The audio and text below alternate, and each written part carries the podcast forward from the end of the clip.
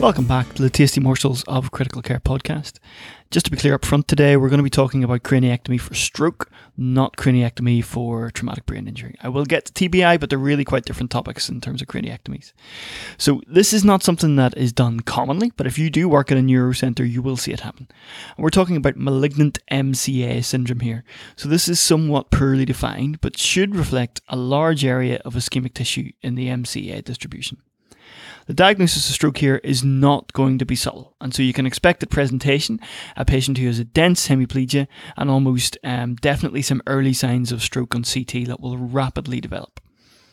These people do not have malignant MCA syndrome at presentation, so this is really um, not really an ED diagnosis, but large areas of ischemic tissue over time tends to do what it does best, which is swell. Consciousness will then become impaired when it swells, and remember that impaired consciousness is unusual in most strokes. The swelling is where the real badness all comes in, and as Monro and Kellie have taught us so well, the skull is a fairly fixed box, and once you've squeezed out the venous blood and the CSF, then the pressure rises very fast, and bits of brain try, try to squeeze through orifices amongst the dura that they were never designed to squeeze through. Death follows rapidly, as you can imagine. So you can prevent this brain shifting herniating phenomenon by taking the lid off and allowing the MCA territory of the brain parenchyma to expand out of the skull like bread dough rising out of a tin during a nice long rest.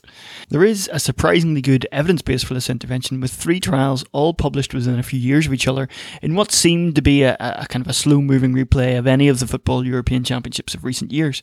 So brief summaries to follow.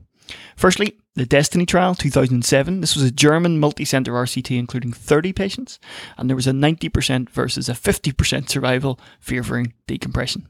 This was followed by Decimal trial in 2007. This was the French um, doing a multi-center RCT including 38 patients. They looked at the MRS, the modified Rankin score, as a primary outcome and found that those with decompression had much better neurological outcomes than those who didn't. But this was almost all due to the fact that those who didn't get decompressed died in quite spectacular numbers.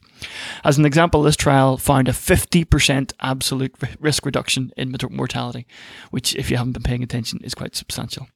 Finally, have the Hamlet trial, and this was a Dutch multi-center RCT including 64 patients. The difference here was that they allowed um, up to four days to have their surgery, um, with prior trials only allowing up to two days or 48 hours. And they found that it still reduced mortality, again by about 50% absolute risk reduction, but when done late, it didn't seem to reduce long-term morbidity. Okay, so from all those three, who should we do this in? This is by no means a straightforward question, but some useful numbers to take home would be people who are less than 60 years old within 48 hours of the onset of their MCA stroke.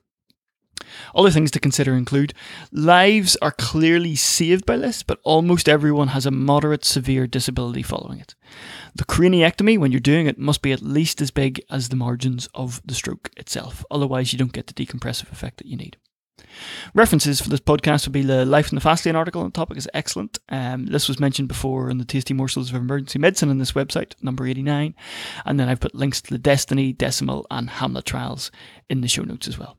Thanks again for listening.